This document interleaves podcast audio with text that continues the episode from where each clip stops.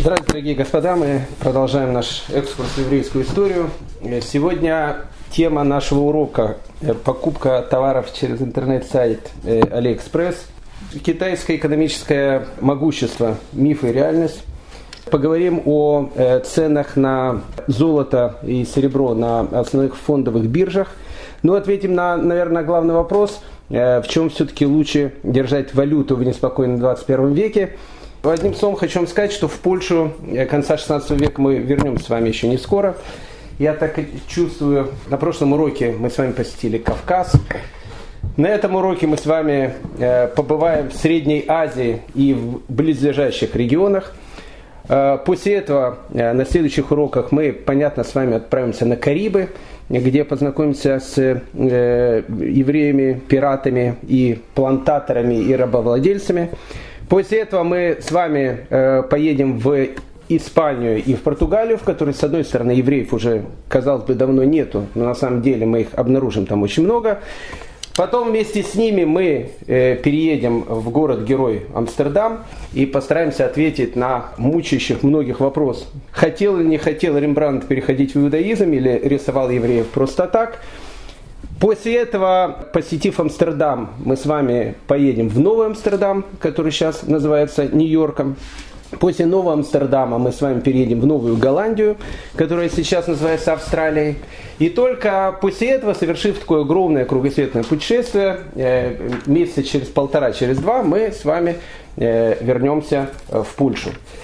Поэтому садитесь поудобнее, путь у нас далекий, и, в принципе, мы сегодня начинаем. Хочу я начать нашу историю рассказом про рав Шмуэля бен Бисны, который был Амора, который был один из людей, упомянутых в Талмуде, в трактате Авода Зара, который в III веке новой эры решил посетить Туркменистан.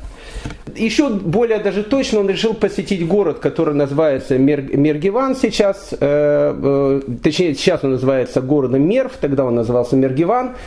И рав Шмуэль бен Бисни посещает Туркменистан. Почему рав Шмуэль бен Бисни посетил Туркменистан, непонятно. Либо для встречи с Туркменбаши, либо еще была какая-то другая у него цель экспедиции.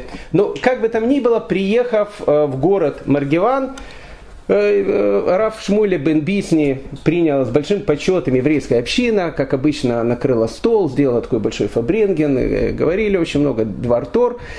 Потом ему предложили выпить вина. Рав Шмуэль бен Бисни, как любой порядочный еврей, посмотрел на этикетку, увидел, что вино, скорее всего, куплено в соседнем магазине «Копеечка», или даже в «Перекрестке», или, может быть, даже еще лучше в «Ашане». Но как бы там ни было, он понял о том, что вино не кошерное. Вино, которое называется Яин Нецах, вино, которое использовали местные жители для того, чтобы немножко повеселить себя и для того, чтобы возливать их в честь различных языческих культов. Евреи такое вино пить нельзя. Рав Шмуэль бен Бисни был, в общем, очень удивлен и очень, наверное, внутренне возмущен, что евреи попивают такое винцо. И сказал о том, что он, в принципе, вино такое пить не будет. Тогда местный раввин Мергевана, тоже такой был, он ему говорит: ну если вы наше вино не пьете, может быть тогда жигулевского пивка. Он говорит: нет, ни в коем случае. Тогда, говорит, Балтика, третий номер. Он говорит: нет, спасибо, я пиво у вас пить не буду. А потом все увидели, как он вышел в соседнюю пятерочку, купил то же самое жигулевское пиво и выпил.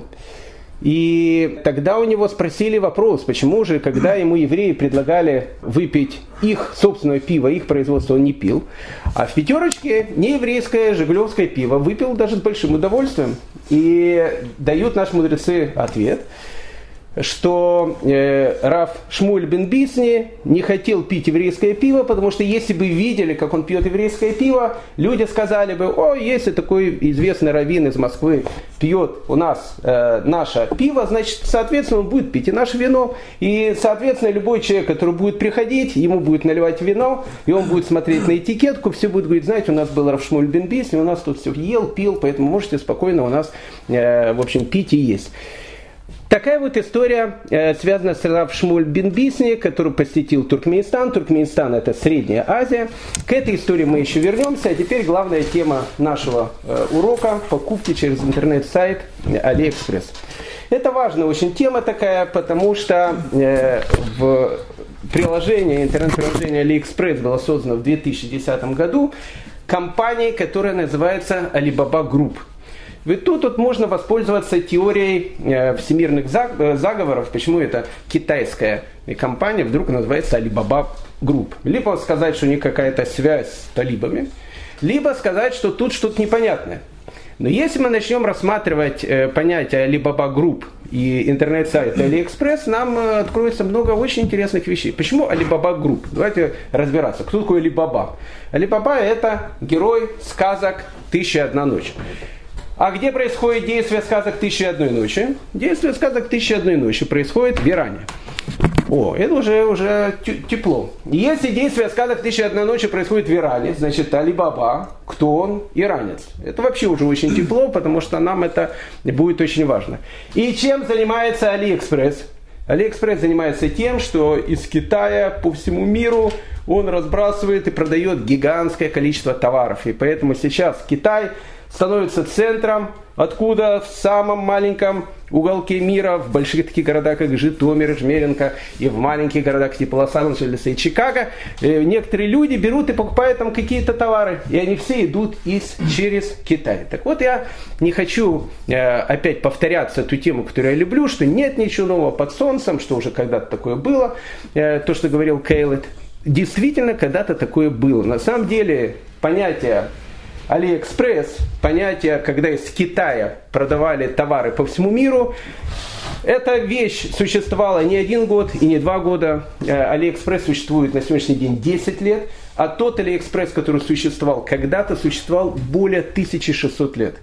И этот AliExpress, он был настолько известный и настолько влиятельным, что он повлиял практически на всю, не только еврейскую это также, на всю мировую историю. Великий шелковый путь. AliExpress, который существовал в Средневековье, как правильно сейчас заметили, назывался Великим Шелковым путем. Ну, понятие Великий Шелковый путь, понятие, изобретенное немцами, они изобрели этот термин в 19 веке, точно так же, как в 19 веке они изобрели термин «семиты», потом другой немец изобрел понятие «антисемиты». Все это немецкие изобретения 19 века, но, как говорит русский классик, что русскому хорошо, немцу смерть.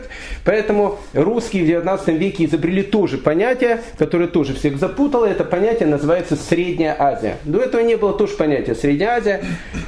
Сегодняшняя Средняя Азия – это Узбекистан, Таджикистан, Туркменистан, Казахстан, Киргизстан. Мы еще вернемся к этим понятиям. А теперь самая главная тема нашего сегодняшнего урока – AliExpress 2000-летней давности под названием «Великий шелковый путь». Это была не просто дорога, хотя она была очень длинная. Великий шелковый путь, его расстояние от одной точки до другой точки было практически 12 тысяч километров. Это долго.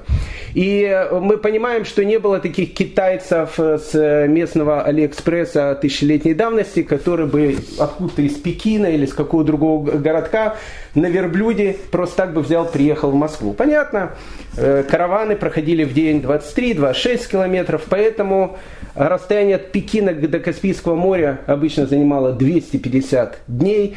И это были множество разных караванов, которые перевозили огромное количество разных товаров. Мы сейчас поговорим о каких товарах, что они перевозили. Соединяли Китай с Европой, не только Китай и Индию с Европой. Что же продавали изначально по Великому Шелковому пути и почему он называется Великим Шелковым путем? В 138 году до новой эры местный китайский император решил сделать экономический прорыв Китая. Он посылает местного одного из своих купцов, не буду называть его имя, все равно не запомните, посылает его с экспедицией на территорию, как бы мы сейчас сказали, современной Средней Азии. Для того, чтобы посмотреть, что там происходит, разведай ситуацию и скажи, чем в Поднебесной можно торговать с этими товарищами. Экспедиция китайского императора приехала в Среднюю Азию, ходила по горам там, Памира и так дальше, была в Узбекистане, в Туркменистане, посетила Иран, посетила еще другие страны. Экспедиция была очень долгая, она заняла долгих 13 лет. И вот через 13 лет, когда император уже и не думал увидеть своего конюхова, мореплавателя домой, думал, что утонул где-то в море или погиб где-то в пустыне, приходит экспедиция обратно. И когда император спрашивает, ну шо, торговать чем-то можно, они ему тогда ответили на великом русском языке, торговать можно. И самый главный товар, который может быть у нас ходовым товаром, который будут покупать все абсолютно, он говорит, может, это подзарядные устройства, какие-то наушники дешевые можно продать. Нет, говорит, самым ходовым товаром сейчас может быть вещь, которой там нету, и которую будет продавать, и которую будет покупать все. Это вещь, которая называется шелк. Шелка в Европе и в Азии не было. Они даже понятия не имели, что это такое шелк. Что такое шелк? Во времена моей юности, я, как ни странно, был когда-то маленьким, и рос я в таком прекрасном городе, который называется Киев. Он тогда еще был не залежным Киевом, просто был Киевом. И вот в городе Киеве, где я рос, рядом с моим домом, где я жил, росло несколько деревьев, которые мы, пацаны, любили больше всего. Это были дерева, которые называли шелковица. Шелковица, или, как их более интеллигентно называют, тутовые деревья. Я понятия не имел, что такое тутовое дерево, я знал, что такое шелковица. Шелковица, особенно летом, когда появляются на ней вот эти вот ягоды, или как их можно назвать, плоды черные, такие сладкие, вкусные. На Украине их очень много, мы все лазили на эти деревья. Все измазанные приходили домой, но абсолютно довольные, счастливые о том, что мы поели шелковицу. Если бы я знал о том, что я залезаю на золото и срываю изумруды, я бы, конечно, более серьезно отнесся к этой ситуации. Но поэтому я не основал Великий Шелковый путь, а китайцы его основали. Китайцы обнаружили потрясающую вещь. Если есть шелковица, то, что называется тутовое дерево. Рядом с тутовым деревом живут маленькие такие червячки. Обычные червячки такие. У червячков жизнь, цикл жизни очень такой романтичный. Сначала червячок, он был в таком яйце. Из яйца вылупливается маленький такой червячок, потом он садится на шелковичное дерево, на шелковицу, начинает пожирать листья, гад. Причем пожирает их очень хорошо, за 40 дней он съедает листьев, которые превосходят его вес более чем в 20 раз. Через 40 лет маленький червячок превращается в симпатичную такую гусеницу.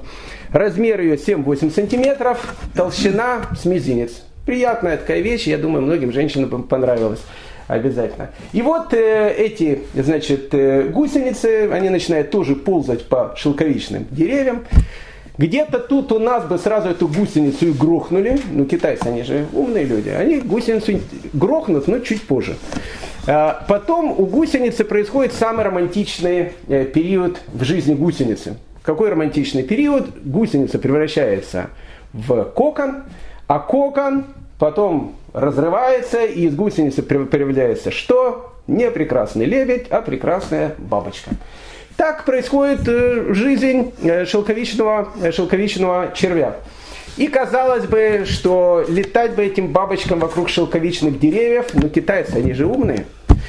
Они решили, что в тот момент, когда вот эта вот гусеница 7-8 сантиметровая превратится в эту куколку, в этот кокон, в этот самый момент, когда она превращается в этот кокон, надо ее и грохнуть. Но грохнуть нужно очень-очень так аккуратненько. Убивали всех этих куколок, а их было гигантское количество, потому что высаживали целые рощи этих тутовых, этих шелковичных деревьев. Убивали горячим паром, потом брали эту куколку, бросали ее в горячую воду, а потом начиналась самая кропотливая работа, которую в Китае делали только женщины.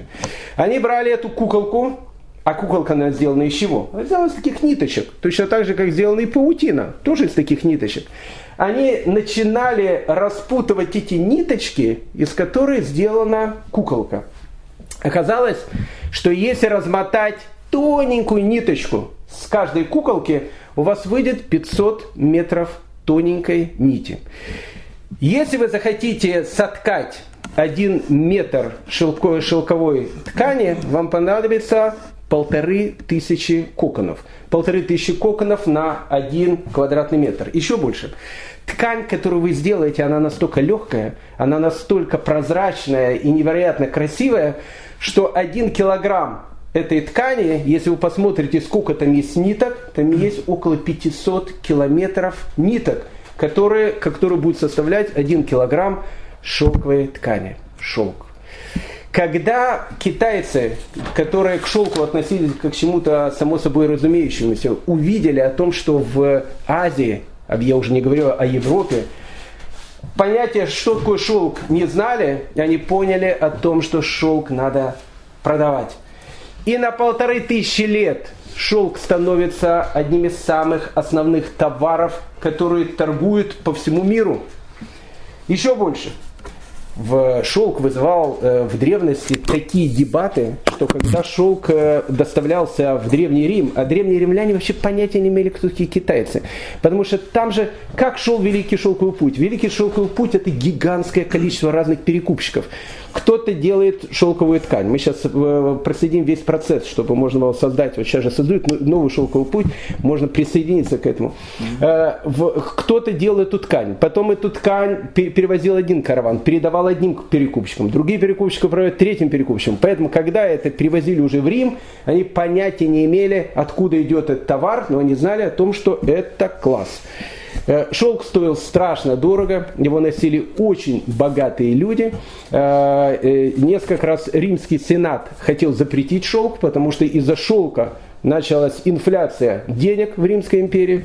И еще больше шелк считался очень нескромной такой тканью, но римлян в нескромности особенно не надо было там обвинять. Они такую могли нескромность показать, что у современных нескромных людей уши, волосы дыбом бы встали. Но даже римляне считали шелк нескромной материей. Тацит еще больше, он даже по этому поводу написал: «Я вижу шелковое одеяние, если только одеяние можно назвать то, что совсем не прикрывает тело или даже его соравные части». Шелк действительно был очень прозрачный. Дальше Тацит продолжает, не хочет это говорить, конечно. Он говорит, если ваша жена одевает шелковое платье, то знайте, что красоту вашей жены видите не только вы, но и ваш сосед, и даже ваш раб. Но для того, чтобы жена одела шелковое платье, за шелк нужно было заплатить гигантские деньги. И вот начинается путь, торговый путь, который называется Великий Шелковый Путь, 12 тысяч километров. Начинается он в Китае, тут же через какое-то время присоединяется Индия, а Индия находится там рядом. А Индия шелк не продает, но в Индии есть что-то другое. То, что Индия тоже не производит, но то, что Индия покупает. Недалеко от Индии находятся острова, которые сейчас называются острова пряности, не помню, какое-нибудь другое название. Через Индию шли все пряности, мы уже когда-то об этом с вами говорили. Черный перец, который сейчас, зайдите в любую столовку и вам скажут, дайте за 20 рублей булочку и этого черного перчика, я буду сыпать, денег-то у меня нету. Черного перца, говорит, берите у нас, он бесплатно, сколько хотите. Тогда черный перец, он стоил как золото, практически столько же шелк. Пряности стоили гигантские деньги. Они перевозились из Индии, потом через Китай и тоже шли в Европу. Вот этот огромный путь, который привозил шелк, пряности, другие какие-то материалы. Китайцы еще продавали нефрит, продавали серебро, продавали железо, которое все тоже везли туда, в Азию, а потом в Европу. С Европы в Китай и в Индию шли тоже различные товары. Вот этот товарный путь, Великий Шелковый Путь, это был один из главных стимулов, благодаря которому существовала человеческая экономика. на протяжении огромного количества времени. Великий шелковый путь – это не просто путь товара. Сейчас через AliExpress взял, заказал какую-то батарейку, посмотрел, плохая, выбросил, заказал еще что-то. Тогда через Великий шелковый путь шли идеи. Через Великий шелковый путь в Среднюю Азию, а потом в Испанию, а потом уже по всему миру пришло такое китайское изобретение, как бумага. Через Великий шелковый путь в Среднюю Азию, а потом через арабов, опять же, в Европу пришло другое китайское изобретение, как порох. Через Великий шелковый путь распространялась такая религия, как буддизм. Потому что буддизм, который сейчас исповедуют в огромном количестве разных, совершенно экзотических стран, он тоже шел через Великий шелковый путь. Поэтому понятно, то место, через которое проходит Великий шелковый путь, это Клондайк. Если жить на этом Клондайке, у тебя будет все очень хорошо. Центр этого Клондайка – это современная Средняя Азия. Средняя Азия – это Клондайк. На том месте, где останавливается караван, а караван – это тысячи верблюдов, это люди, которые будут оставлять в этом городе огромное количество денег. На этом месте нужно строить города. И в Средней Азии появляется гигантское количество новых городов, которые обслуживают караваны, которые сами занимаются перекупкой товаров и продажей их в дальнейшие места. И, понятно, тут это все вещь, она будет не проходить без участия наших с вами братьев народа Израиля.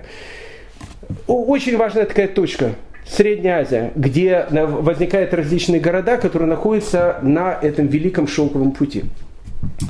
16 век, мы начнем с конца, он стал принципиально важным вообще в истории среднеазиатских евреев, которые сейчас будут называют бухарские евреи. Мы с вами будем говорить, откуда вообще пошло понятие бухарские евреи. Некоторые говорят, что их так назвал Тамерлан или Тимур, мы с ним познакомимся вместе с Иосифом Виссарионовичем Сталиным. Некоторые говорят, что так их начали называть чуть позже, но как бы там ни было, в 16 веке происходит вещь, которая очень сильно повлияла на судьбу не только бухарских евреев, но вообще практически всех евреев Востока.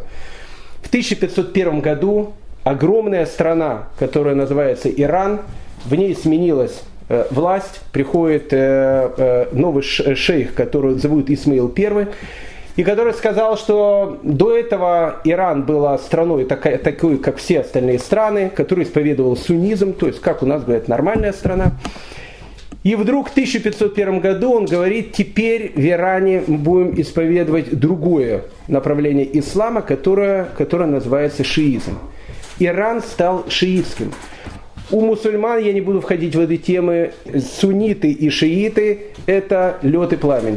Это волк и ягненок, это тигр и леопард, называйте что угодно, но эти две вещи плюс и минус не могут находиться рядом, потому что когда они находятся рядом, происходит огромный взрыв. Так вот, когда Иран стал шиитским, а это то, что происходит и в современной политике, почему все арабы ненавидят Иран? Потому что они шииты. А почему все иранцы и хуситы, их товарищи, которые в современном Йемене, и Хизбалла, которые в современном Ливане, делают постоянно головные боли? Потому что они шииты, а шиитов меньшинство.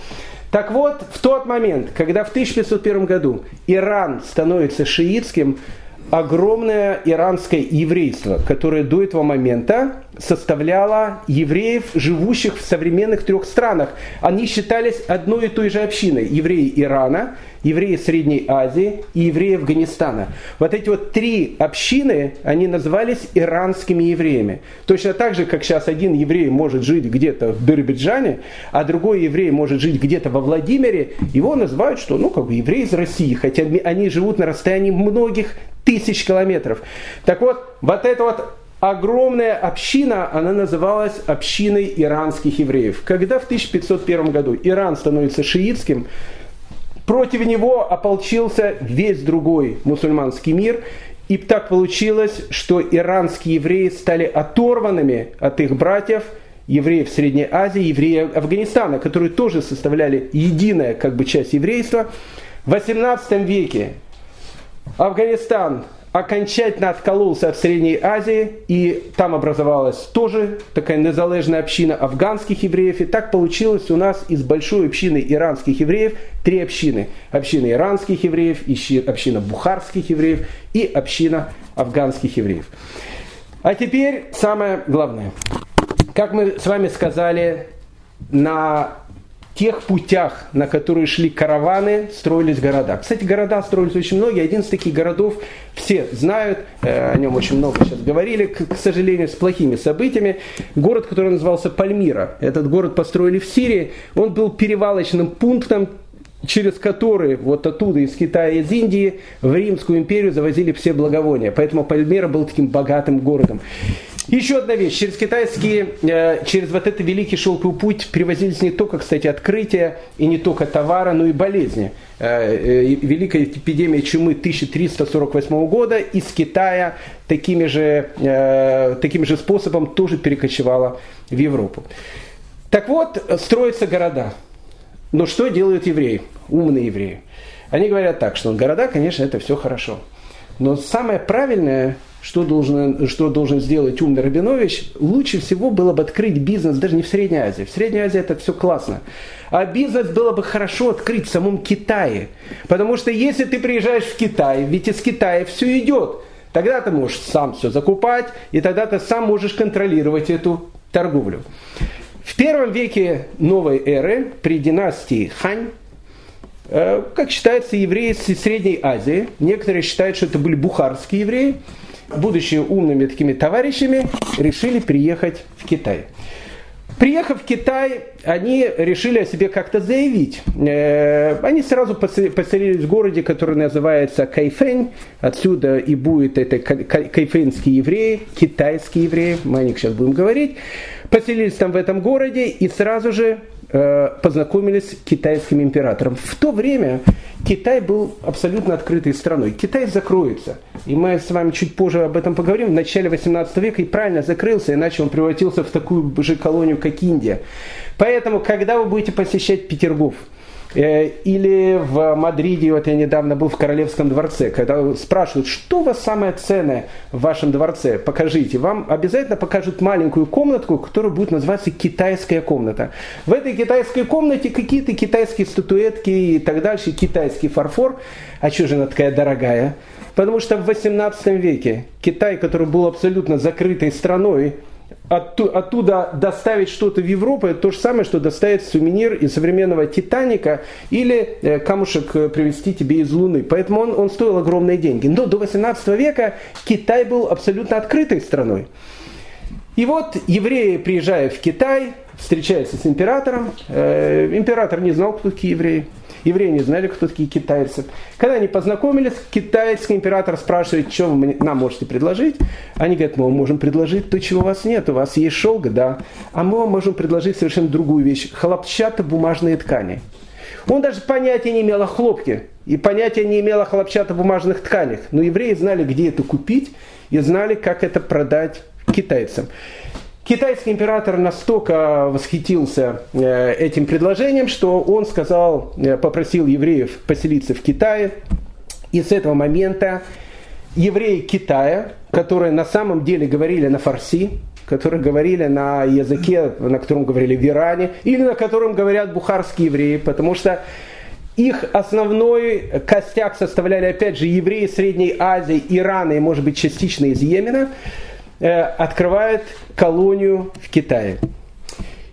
В то время, когда в Европе бушевал антисемитизм, в то время, когда в Европе бушевали крестовые походы, были страшные погромы, евреев сжигали на кострах и так дальше, в Китае как такого понятия антисемитизма не было. И община была на самом деле небольшая, но община была очень и очень престижная. Евреи были купцами, евреи были воинами. В войсках императора Юфея евреи были военачальниками. Поэтому еврей в Китае звучал гордо. Это были очень богатые люди. Китайцы, они на самом деле практиковали полигамию.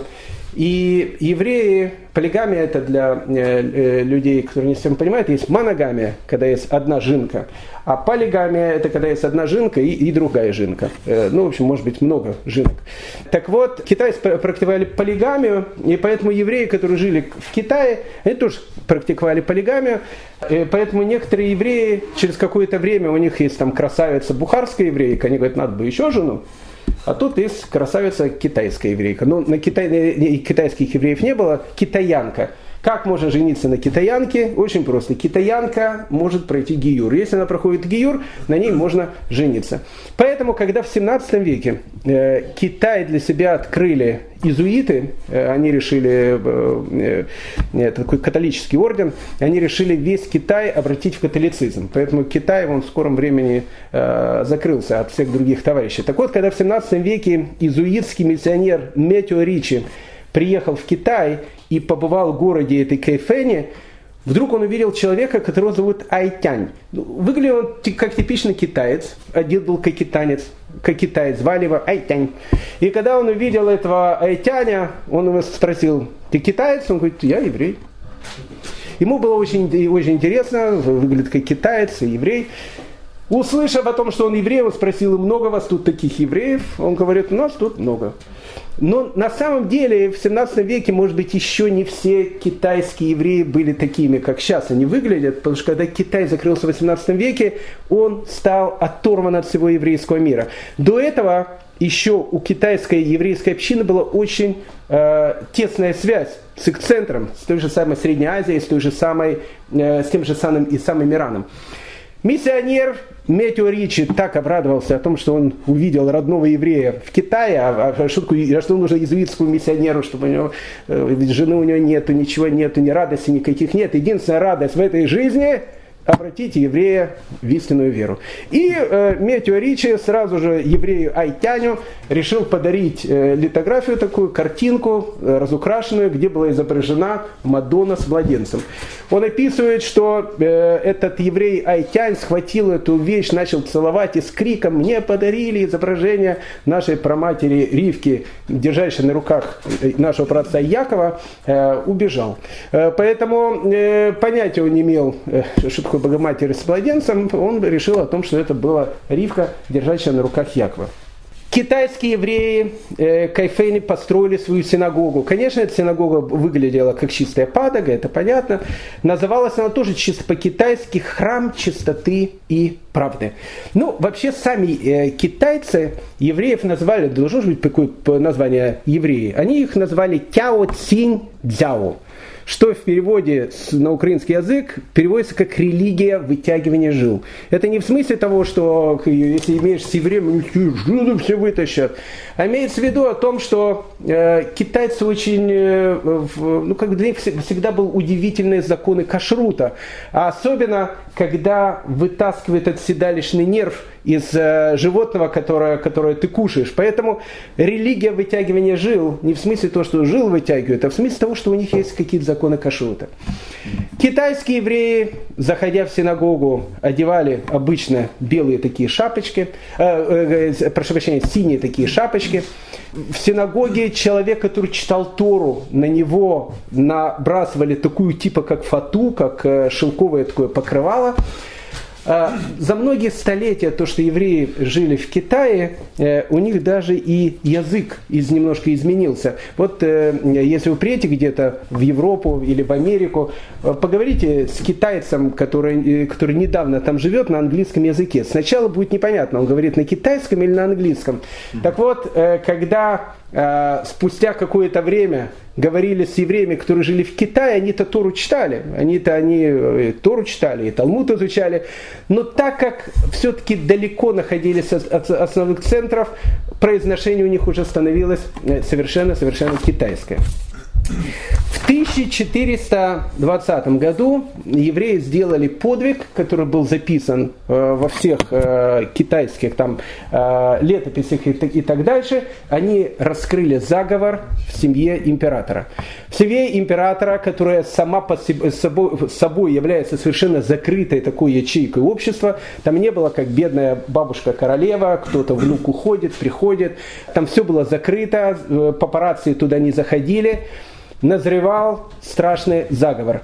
Этот заговор китайский Моссад еврейский раскрыл и сообщил об этом императору. Император был настолько благодарен евреям, что в 1420 году император дает евреям то, что не было ни у одного иностранца. Он разрешил евреям брать китайские имена. И с этого момента евреи уже начинают носить китайские имена, и, в общем, как бы так они и назывались. В 1421 году был очень сильный разлив реки Хуанхэ, и была разрушена синагога. И поэтому сам император и потом сами китайские евреи, восстанавливая эту синагогу, давали на это большие деньги. То есть то, что мы видим в Китае, происходила вещь совершенно непонятная для Европы. Там евреи жили, это была небольшая община, очень богатая и очень влиятельная и очень-очень уважаемая в Китае. Среди китайских евреев существовали, как я сказал, и купцы, и врачи, и военные, и даже существовали еврейские китайские поэты. Один из самых известных китайских поэтов, которого звали Шин Чу Юнь, он писал потрясающие стихи на китайском языке, но на еврейскую тематику. В 17 веке, как я сказал, в Китае, который становится очень популярной такой страной, туда начинают приезжать очень многие европейцы. А европейцы, они обычно приезжают с улыбками такими, как они в Америку приезжали, конкистадоры. Приятные такие были люди. Они, правда, потом всех индейцев повырезали. Ну, это же мелочь, но люди были приятные, интеллигентные. Так вот, интеллигентные люди из Португалии, из других стран начинают потихонечку приезжать в Китай. В частности, иезуиты. Вот мы видели, тоже приятные люди. И Китай в 18 веке, в начале 18 века решил закрыться от всего цивилизованного мира. Тем самым, кстати, он спас свою незалежность. Индия, она не закрылась, она превратилась потом в английскую колонию. Так вот, в 18 веке Китай закрывается от всего мира. А еще до этого, в 16 веке, это будет очень важное событие, которое ударит по всем. В первую очередь ударит по нашим братьям бухарским евреям. Великий шелковый путь практически перестал существовать. Почему? Потому что один такой товарищ, который звали Васко да Гама, мы с ним сейчас тоже чуть позже познакомимся, сказал, зачем же умный, говорит, в гору не пойдет. Умный, говорит, гору обойдет или оплывет, более правильно. И он сказал, зачем же тратить гигантское количество времени и идти через этих перекупщиков в этот Китай, если в Китай можно из нашей Португалии на корабле бах, и ты уже в Индии, в Китае. И поэтому Великий Шелковый Путь тогда перешел в руки португальцев, потом перешел в руки испанцев и так дальше. И он перестал существовать, и вот эти центры, они тоже начали увядать. В 18 веке китайские евреи с закрытием Китая, они становятся абсолютно оторванными от всего мира. И поэтому, когда в 19 веке путешественники уже встретили тех китайских евреев, которые там были, они мало чем отличались от китайцев, были одеты как китайцы, говорили как китайцы. Но китайские евреи существуют до сегодняшнего дня, но это уже совершенно другая история. Рядом с незалежным Китаем существует другая страна, которая называется Индия. Индия – сказочная страна, страна Маугли, слонов и совершенно потрясающих индийских фильмов, которые так были популярны в начале 80-х. Индия, которая сейчас страна очень большая, но в принципе очень бедная, там есть люди очень богатые, есть люди очень бедные, когда-то в те самые времена было местом, откуда шли пряности. Мы с вами говорили о том, что пряности, точно так же, как и шелк, это золото. Тот, кто имеет пряности, он контролирует все. Насчет шелка. Шелк, он же тоже у китайцев, почему еще Китай заглох? Постоянно пытались в Европе местные спецслужбы выкрасть яйца этих личинок, шелкопряда. А выкрасть их из Китая было невозможно, потому что секреты производства шелка, они хранились в такой тайне, еще в 1000 раз больше, чем секреты Кока-Колы, которые обычно туалеты моют. Так вот, хранились в таком секрете, поэтому если человек вывез бы вот эти яйца шелкопряда, был бы огромный скандал. Известно, говорят, что император Юстиниан попросил нескольких монахов, которые пришли в Китай, тоже были такие честные люди, вывести в бамбуковых палочках и привезти в Европу яйца шелкопряда. Я не знаю, привезли это монахи или привезли кто-то другие, но в 13-14 веке центром шелкопрядства уже перестает быть Италия, центром шелкопрядства становится город Флоренция. Город Флоренция, в который будет еще чуть-чуть наступать эпоха Возрождения. Почему Флоренция такой богатый город? Она производит шелк, шелковые ткани. Флоренция, Венеция и так дальше. Но пряности в Европе, если шелк свистнули, украли, то пряности украсть невозможно. И этот самый черный перец, который сейчас килограммами бесплатно никому не нужен, в те времена граммы, они стоили целое состояние. Практически подсчитали, цена пряностей за вот эти вот похождения за три моря увеличилась более чем в 100 раз. Поэтому те пряности, которые покупали у бедных туземцев за какие-то копейки, за какие-то там, не знаю, там, ну, такую тяжелую валюту, большую, допустим, там, белорусские там, рубли там, или еще какие-то, когда они проходили чуть-чуть в Китае, они уже становились дороже. Из Китая в Среднюю Азию они становились еще дороже. Потом, когда они переходили в Египет, обычно это была египетская торговля, они стоили гигантские деньги. Тогда в Египет приезжали венецианцы. Венецианцы это были те товарищи, которые в Европе продавали пряности, скупали их за гигантские деньги и в Европе их продавали за целое состояние. Поэтому понятно, что если евреи поселились в Китае, почему бы евреям не поселиться и в соседней Индии? И евреи поселились в Индии, это очень и очень интересная община индийских евреев. Но вообще, я вам скажу так, если о Китае у древних евреев неизвестно ничего, об Индии у древних евреев известно, ну не скажу, что много, но известно. Индия даже упомянута в Танахе, допустим, в книге Мегилат Эстер, которую вот мы сейчас будем читать, на праздник Пурим написано, что царь Ахашверош владел 120 различными областями от Индии до Эфиопии, от Году до Куша. Вот это вот понятие Году, Индия, она и упоминается в Танахе первый раз. Еще больше, в Талмуде написано, что одно из одеяний первосвященника было изготовлено из индийской ткани. И еще известно, что в древнюю Иудею имбирь, это тоже дорогой был очень товар, он тоже привозился через Индию. Если мы сейчас поговорим про индийских евреев, там существует много разных общин. Ну, есть классические общины, это кочинских евреев. Есть евреи Бне Исраэль, это очень интересная община, с которой мы сейчас познакомимся. Есть община багдадских евреев, они появились относительно недавно в Индии, там в 18 веке, поэтому это чуть позже. Есть община ашкеназских евреев и есть, понятно, Бейт Хаббат. Это все понятно. Мы сейчас поговорим о древних общинах Индии, которые были, это общины кочинских евреев и общинах Бне Исраэль. Это совершенно потрясающая история.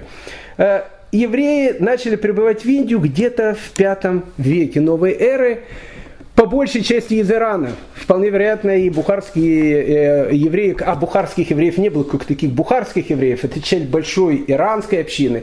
Поэтому иранские евреи, а потом частично йеменские евреи, где-то в V веке начали приезжать в Индию и поселились на самом-самом юге Индии. Если вот представить себе вот эту вот Индию, но сам-самый вот эти кончики, которые называется область Малабар. Там поселились евреи.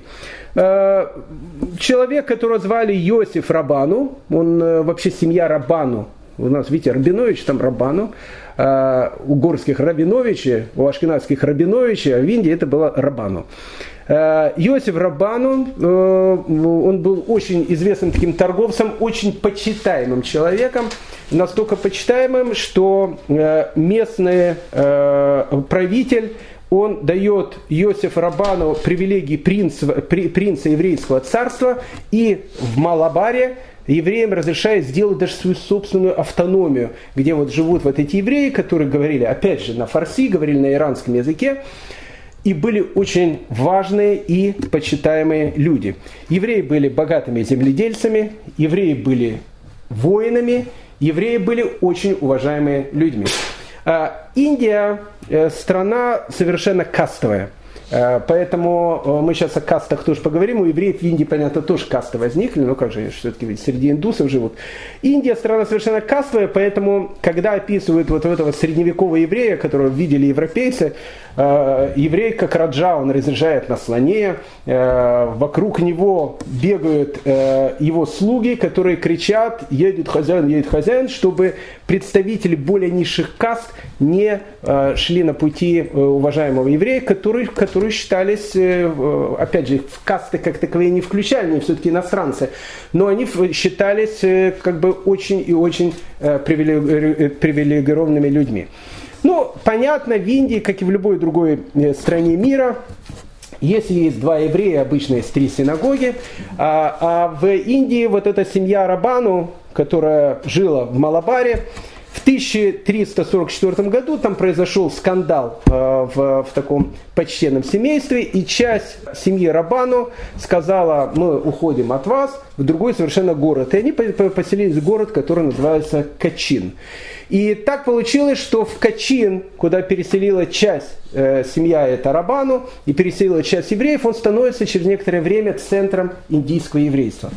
В 15 веке, в 1492 году, а потом в 1496 и 7 году, когда евреев изгоняют из Испании, из Португалии, несчастные евреи не знали, куда им ехать. Была часть евреев-сефардов, которые пошли на невероятные какие-то вещи. Это небольшая была часть, но была часть, которая тоже приезжает в Кочин. И так получилось, что кочинские евреи, они пополняются в 15-16 веке евреями из Испании, из Португалии. В 16 веке, то, о чем мы с вами говорили, когда в Германии евреев начинают высылать из различных городов. Была небольшая часть ашкеназских евреев из Германии, которые взяли чемоданы и, несмотря на различные сложности и трудности, тоже приезжают в Индию и тоже селятся в этой местности, которая называется Кочин. Как я вам сказал, так как у индусов была кастовая система, она и есть до сих пор кастовая система, там они борются с этим, там есть касты неприкасаемых до сих пор, которые несчастные люди, их там миллионы, там около 20% индусов это касты неприкасаемых. Так вот, вся Индия, она очень кастовая. Так получилось, что у евреев, они тоже, все-таки в Индии же жили, у них тоже началось идти деление. Все индийские евреи, практически до сегодняшнего дня, они делятся на три группы. Есть так называемые черные евреи. Черные евреи – это потомки тех евреев, которые приехали из Ирана, из Средней Азии. Ну, в общем, это те евреи, которые приехали изначально очень-очень древние времена.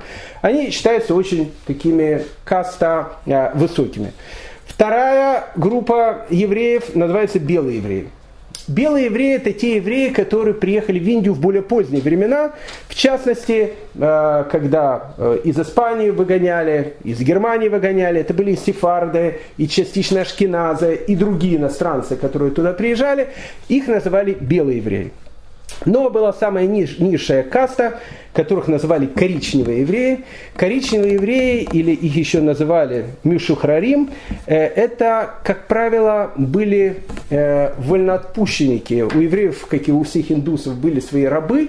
И очень часто евреи своих рабов, которые там переходили в иудаизм, давали им свободу. И вот когда они получали свободу, они, в общем, и были в таком вот статусе там вольноотпущенников, они были евреями, но они находились в вот этой третьей касте, которая называлась коричневые евреи. С коричневыми евреями в Индии было очень, конечно, плохо им было быть, они прям как неприкасаемые были.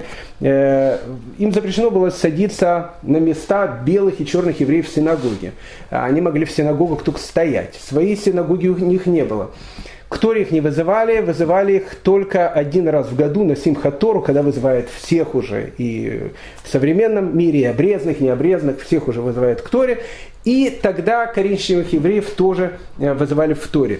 Свою синагогу они построили только в 1932 году. То есть у них появилась синагога вот этих коричневых евреев. С коричневыми евреями, кстати, были много очень споров. В частности, в 16 веке евреи из Индии написали письмо Радбазу, Равдавиду бен Аби Зимри, о котором мы говорили с вами в прошлом году, главный раввин Египта, который потом приехал в Цфат, времена Аризаля, времена Раф Йосеф Каро, 60-70-е годы 16 века, ему написали письмо «Можно или нельзя обычному еврею жениться на коричневом еврее?». И тогда Радбаз и дает свой псак, дает свое алахическое разрешение о том, что можно жениться на коричневом еврее или еврейке, только если она предварительно перед этим окунется в микву. Я не хочу входить в эти темы, но эти темы они возникли в 80-х годах в современном Израиле, когда стали приезжать огромное количество эфиопских евреев, когда стали спрашивать, а как считать эфиопских евреев, их считать полноправными евреями или евреями, но, в общем, которые должны окунуться в мику, тем самым как бы пройдя облегченный вариант такого гиюра. Это отдельная тема, но это также то, что существовало в Индии. Мы с вами говорили, что в 1498 году португальский мореплаватель, ну какой мореплаватель, разбойник, ну может не надо его разбойником называть, он все-таки смелый человек был, но он был не благородный там путешественник Миклуха Маклая, который занимался исследовательской деятельностью, он занимался чисто бизнесом, без всяких романтики. Человек, которого звали Васко да Гама, решает сделать то, что до него не сделал никто. Мы с вами говорили, что чтобы из Европы попасть в Китай и в Индию, нужно было проходить огромное количество километров, это шелковый путь, 12 тысяч километров. Он задался целью, а можно ли из Португалии, обогнув Африку, взять и приехать в Индию, не будет ли это намного быстрее, чем идти через вот это огромное количество километров. И Васко да Гама, как говорят, открыл Индию. Индию он не открыл, Индию открыл Васко да Гама. Индия очень древняя культура, Васко да Гама для них был варваром. Но дорогу в Индию действительно он открыл. Как только он открыл дорогу в Индию, португальцы, благородные люди, решили сделать в Индии то, что они делали везде. Везде обычно всех надо вырезать, а потом, в общем, надо делать там то, что положено. Вот в штате, который называется Гоа, вот на самом юге Индии, португальцы начинают открывать свои колонии. Это был большой сюрприз, потому что евреи, которые жили в Индии, в Качине, недалеко, они вообще как бы с антисемитизмом тоже, точно так же, как в Китае, знакомы особенно не были. И поэтому, когда в 1580 году в Индии, в португальских колониях открывается инквизиция и начинает потихонечку сжигать неверных, евреи, которые были мараны, и которые перешли в Индию и посчитали, что они уже навсегда попрощались с добродушными португальцами и испанцами, увидели, что рядом с ними находятся не очень хорошие такие соседи. Нужно отдать должное местному Радже Качинскому, который вокруг своего дворца выделил евреям землю, получился так называемый еврейский город, и сказал, что ни один индийский еврей у меня не пострадает. Индийцы к евреям относились с огромным почтением. В Индии многие евреи были военачальниками. Это потрясающая вещь. Писали эти путешественники, которые посещали в Индию, что еврейские солдаты и еврейские военачальники, они очень считали самыми смелыми, самыми умными в стратегическом плане. Но то, что удивляло и индусов, и людей, которые приезжали и смотрели, что евреи, они не воевали по шаббатам. Это тоже была как бы такая часть, которая была у индийских евреев. Кроме качинских евреев, с которыми мы с вами познакомились, существовали так называемые и евреи, которых назвали Бней Исраэль. Итак, Бней Исраэль, вторая еврейская община. Потрясающая вещь. Оказывается, в Индии существовало две еврейских общины, которые друг с другом совершенно не пересекались и не знали о существовании друг друга вплоть до начала 18 века. На протяжении практически 1500 лет, если не больше, в Индии жили две большие еврейские общины, понятия не имея о существовании друг друга. И поэтому, когда они в 18 веке друг с другом встретились, для всех был бы очень большой сюрприз, что в одной и той же Индии, оказывается, жили две еврейских общины. Вторая индийская община, которая называлась Бней Исраэль, она считала себя вообще единственной евреями в мире. Она считала, что вообще евреев больше нигде нету, они последние, и поэтому они стояли как на бастионе, защищая свое еврейство. С ними вообще все окутано какими-то тайнами. Сами представители общины Бней Исраэль говорят, что они все родом из Галилеи.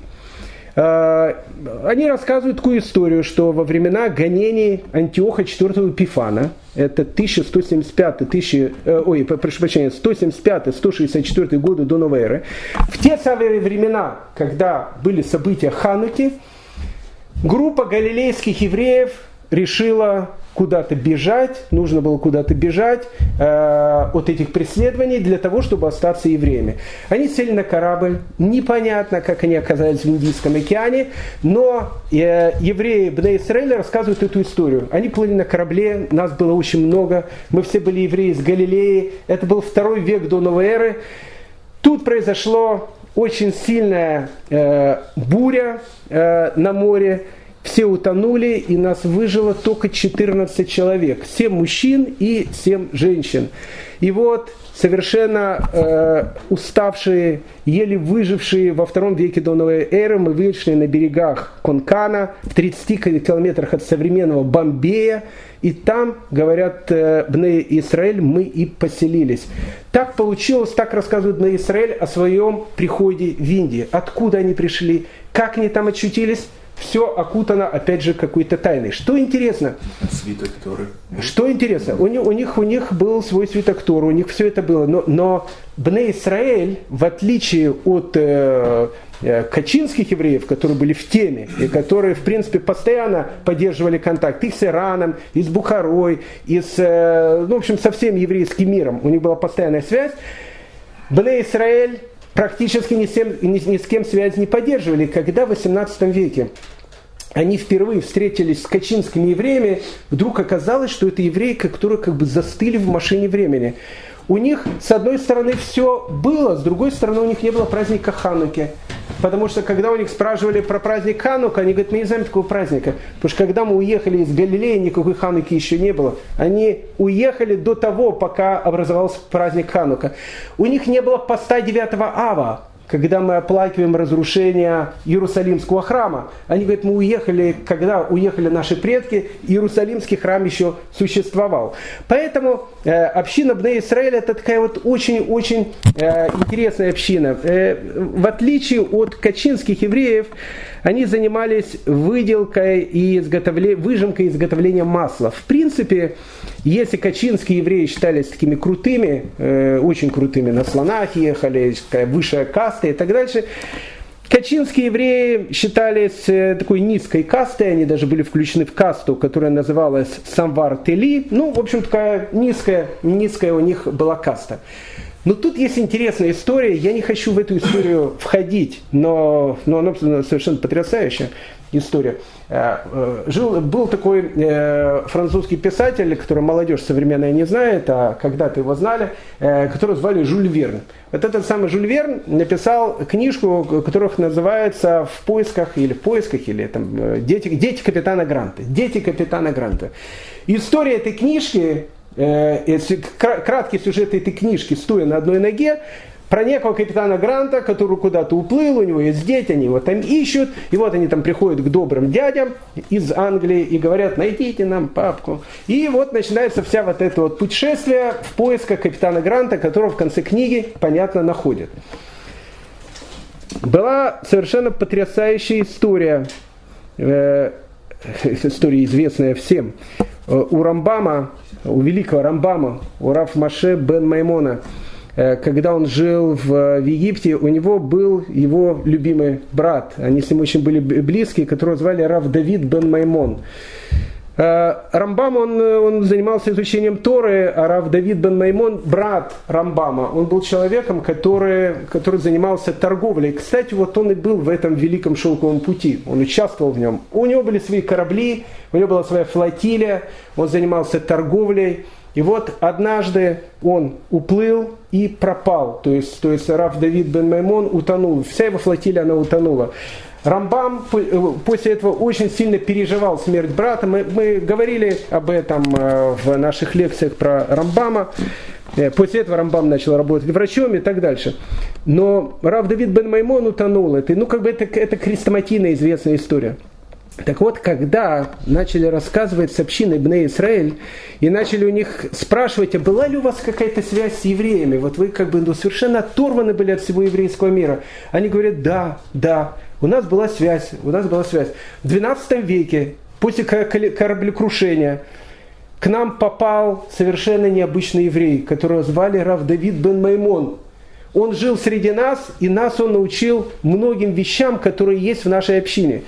По свидетельству качинских евреев выходит, что брат Рамбама, Рав Давид бен Маймон, может, не утонул, может быть, он выжил и жил где-то в Индии среди тех общин Бней Менаше. Это все находится на уровне каких-то более таких сказочных вещей, более легендарных вещей. Итак, евреи Китая, евреи Индии. Это все осколки вот этого большого иранского, среднеазиатского, афганского еврейства, которое называлось иранское еврейство, которое занималось тем, чем занимались многие на Великом Шелковом пути. Теперь мы переходим в сам центр, ведь наша история, она начинается с Рав Шмуэля бен Бисна, который приезжает в Туркменистан, приезжает из Пумбадиды, и начинается его история с пивом, с вином и так дальше. На территории современной Средней Азии, в большей степени мы говорим про территорию современного Узбекистана. В средние века это была одна из самых цивилизованных и богатых частей мира. Там находились вот эти вот города, культурные, кстати, очень города, которые находились на пути, по которому шли вот эти караваны Великого Шелкового пути. Там были многие города, и Самарканд, и Бухара, и так дальше. И если бухарские или иранские евреи, как тогда называли, жили в Китае и в Индии, конечно же, они жили в тех местах, в которых они жили издревле. Крупнейшим городом еврейского проживания в средние века был город Самарканд. Еще больше, в 12 веке, когда этот город посетил раби Биньямин из Туделы, он сказал, что в Самарканде живут ни много ни мало 30 тысяч евреев. Может быть, перегнул с цифрой, потому что цифра в те времена огромная. 30 тысяч человек, это в Европе в те времена, это гигантский город, мегаполис. Он говорит, что в Самарканде живет только 30 тысяч евреев. Евреи жили в Бухаре, в Марве, в Герате и в каких-то других городах. Евреи в Средней Азии были людьми тоже очень уважаемыми. Но все-таки Средняя Азия это была мусульманская страна, поэтому там не было такой лепоты, как в Китае и в Индии. Но евреи это была очень уважаемая такая часть населения. Известный врач и ученый Сагаль аль-Табари, он прославился тем, что он перевел на арабский язык Альмагеста Птоломея, а это одна из основных книг по астрономии, когда он ее перевел с греческого на арабский язык. Евреи на этом великом шелковом пути в Самарканде, в Бухаре, в Герате, в Туркменистане, в некоторых городах, где жили евреи, многие евреи занимались тем, что занимались многие на этом пути, перекупкой и самим продажей товаров. Поэтому очень часто и шелк, и пряности и так дальше, они шли через евреев, которые жили в Средней Азии. Вся эта лепота, вся эта красота, точно так же, как и в Грузии, и в Дагестане, и в Азербайджане, заканчивается в XIII веке. В XIII веке на эти страны пришел ИГИЛ 13 века, хотя я вам честно скажу, что мне кажется, ИГИЛ 21 века по сравнению с войсками Чингисхана, это все-таки люди интеллигентные, надо это отдать, потому что Чингисхан и его воины, их и людьми-то трудно назвать. Были такие древние гунны, которых там поражали всю Европу. Но мне кажется, Чингисхан — это была новая такая модель гуннов, которая вообще поразила всех. Они, знаете, как саранча, которая налетала на поле и от поля не оставляла ничего. Так вот, когда войска Чингисхана, они пришли в эту цветущую Среднюю Азию, они от этой Средней Азии не оставили ничего. Они рушили города, они разрушили Самарканд, они разрушили практически всю цивилизацию, которая там находилась. После прихода татаро-монголов евреи, они, наверное, практически остались, большой такой по поселениям город, где жили евреи, это был город Бухара. В XIV веке из Средней Азии возникает новое такое чудовище, известное очень, правда, чудовище. Он не был татаро-монголом, тоже был ханом местного производства, которого звали Тимур, или он еще вошел в историю под именем Тамерлан. Тамерлан переводится как «хромой Тимур». Когда он был юношей, если евреи в детстве учат Тору, Тимур занимался разбойничьими нападениями, его ранили в ногу, и он на всю жизнь остался хромым человеком. Тимур или Тамерлан, это, конечно, было исчадие ада. Он, конечно, даже в некоторых вещах переплюнул татаро-монголов, он сделал гигантскую совершенно империю, со своим центром, столицей, который был в городе Самарканде. Насчет Тимура рассказывают разные легенды. Я не хочу влазить в эту желтую прессу, но ее все очень любят говорить, потому что 16 июня 1941 года в усыпальнице Тимуров в Самарканде, которая называется Гур-Эмир, где похоронен Тимур и его потомки, которые правили империей Тимура, решили, в общем, провести вскрытие, поднять тело Тимура для того, чтобы его исследовать, посмотреть, как он выглядел. Но во времена Иосифа Виссарионовича это было дело такое любимое. Очень часто вскрывали могилы и смотрели на лица древних правителей и даже делали их изображения. Был такой известный антрополог Герасимов, он этим занимался. Они вскрыли гробницу Ярослава Мудрого в Софийском соборе, потом они Ивана Грозного подняли тут в Кремле и подняли Тимура. Когда подняли Тимура, местные узбеки говорили, это делать нельзя, Тимур – это война, и есть у нас поверье, если поднять Тимура, потревожить его в могиле, опять силы войны, они выйдут наружу. Его подняли из этой могилы 20 июня 1941 года, 22 июня 1941 года началась Великая Отечественная война. Ну и тут начинаются вот эти вот разговоры о том, что Тимура подняли, война началась. Понятно, это больше для людей интеллектуальных, которые читают все-таки такие более желтую прессу, солидные книги такие. Война началась все-таки 1 сентября 1939 года, но неважно. Тимура, кстати, привезли в Москву, и это тоже факт. Вернули его обратно в гробницу Гур-Эмир незадолго до Сталинградской битвы. Это, кстати, факт. Я не хочу сказать, что после этого Сталинградской битвы произошло перелом, но факт остается фактом. Почему я вспомнил по Тимурам? Зачем нам говорить об этих животных? Можно о слонах, о обезьянках. Они более все-таки интересные были люди. Не люди, такие существа. Они все-таки благородные, бананы кушали. Тимур все-таки был Тимуром. Но... Как это ни странно, иногда такие есть парадоксы в еврейской истории. Тимур неплохо относился к евреям. Не то, что он был таким юдофилом, он их очень любил. Тимур был, вместе с тем, что он был таким варваром, он еще был человеком, который, как любой тиран, хотел свою столицу, а столица он Самарканд. Он считал, что это должен быть самый красивый город в мире. Он решил привлечь туда умных людей, которые из Самарканда сделают, такую звезду Востока. Поэтому он привозит из всех захваченных стран мастеров, ремесленников, ученых. В Самарканд Тимур переселяет около сотни еврейских семей из Бухары, которые в основном, как мы сказали, после татаро-монгол жили в Бухаре. И вот когда приезжают эти евреи в Самарканд при Тимуре, то есть Тимур дает евреям очень большие права в Самарканде и так дальше, чтобы они развивали этот город и так дальше, говорят о том, что Тимур назвал переселенных ими евреев из Бухары в Самарканд бухарские евреи. Это одна из версий. Другая версия, что так они начали называться лет через 300 после Тимура. Но как бы там ни было, из Бухары в Самарканд при Тимуре тоже были переселены бухарские евреи.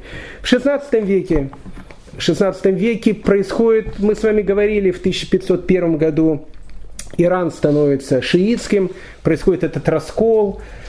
В XVI веке Васко да Гама, который в конце самого XV века открывает путь в Индию и Китай, португальцы в принципе похоронили Великий Шелковый путь, потому что теперь Великим Шелковым путем уже занимается не Средняя Азия, а занимаются уже португальцы, а потом испанцы.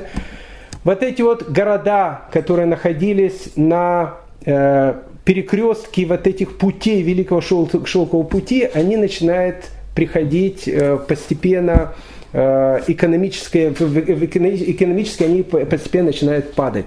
В XVI веке в Среднюю Азию вторгаются племена узбеков-кочевников. Узбеки-кочевники, они, конечно, были мусульманами, но как любые кочевники в исламе, со всем уважением, это совершенно такая очень такая великая культура и так дальше.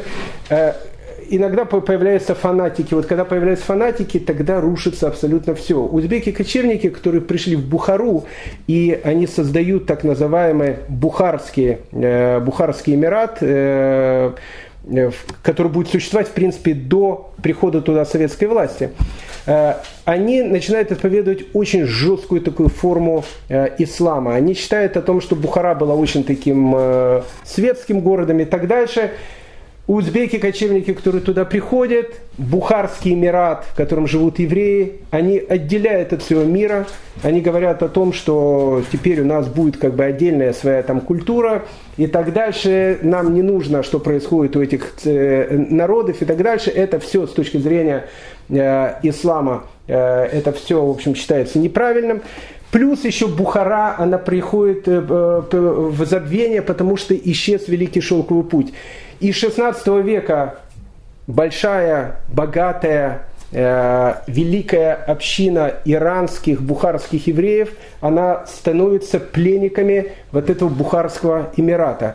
И в Бухарском эмирате тут начнется для бухарских евреев новая волна истории, страшная волна истории, потому что точно так же, как и в Испании, и точно так же, как и в Португалии, в Бухаре евреям будут просто предлагать через какое-то время либо ислам, либо смерть. И будет очень большое такое количество узбекских маранов, которых будут называть чала, которые будут жить точно так же, как и испанские мараны в отдельных районах, которые внешне будут исповедовать ислам, а внутренне, тихо, приходя домой, продолжать исповедовать иудаизм. С 16 века происходит закат вот этого благоденствия бухарского еврейства, и начинается совершенно другая его история. Итак, заканчиваем сегодня наш разговор с темой о евреях Кавказа. 16 век, а мы сейчас находимся с вами в 16 веке, стал действительно переломным моментом. К началу XVI века практически все грузинские евреи, они становятся рабами, и они переходят в рабство, они становятся крепостными крестьянами. Я давал не так давно сейчас лекцию, меня попросили грузинские евреи, московские, там немножко тоже рассказать по нашей предыдущей лекции. Я ее начал со словами о том, что это просто восхитительная вещь, об этом не задумывается, мало кто задумывается. Ведь евреи, они были, мы уже говорили, в рабстве в Египте какое-то небольшое количество лет, 30 лет до Голды Меир, когда сюда она приехала в 1948 году. Тут от еврейской жизни уничтожили практически все. Евреи были крепостными, практически рабами в Грузии 600 лет. И они полностью сохранились. Это какую нужно иметь силу еврейского духа. Это вот грузинские евреи, 16 век, очень плохой период начала, продолжения еврейской истории в Грузии. 16 век среди горских евреев. Мы говорили, очень тяжелое время, когда происходят эти преследования и так дальше. Многие евреи, они уходят далеко в горы, спасаясь. Как вообще горские евреи выживали в этом 17, 18, 19 веке, совершенно непонятно. Это люди, которые сделаны из стали, потому что то, что они выжили, и то, что они остались евреями, это невероятная была вещь. И бухарские евреи. Бухарские евреи, которые до 16 века, они были в центре всего, они были самые процветающие, они находились в центре этого шелкового пути, попадая в Бухарский Эмират, который становится фанатичным этим городом, когда Великий Шелковый Путь перестает свое существование, они тоже входят в очень и очень трагическую часть своей истории. На следующем уроке, как мы и обещали, мы с вами обратим наш взор на наших братьев-сефардов. Мы с вами посетим Испанию, посетим Португалию, посетим Америку, посетим Карибы и познакомимся с очень-очень интересными евреями. В общем, нас еще ожидает всего много интересного. Всем большое спасибо и хорошего дня.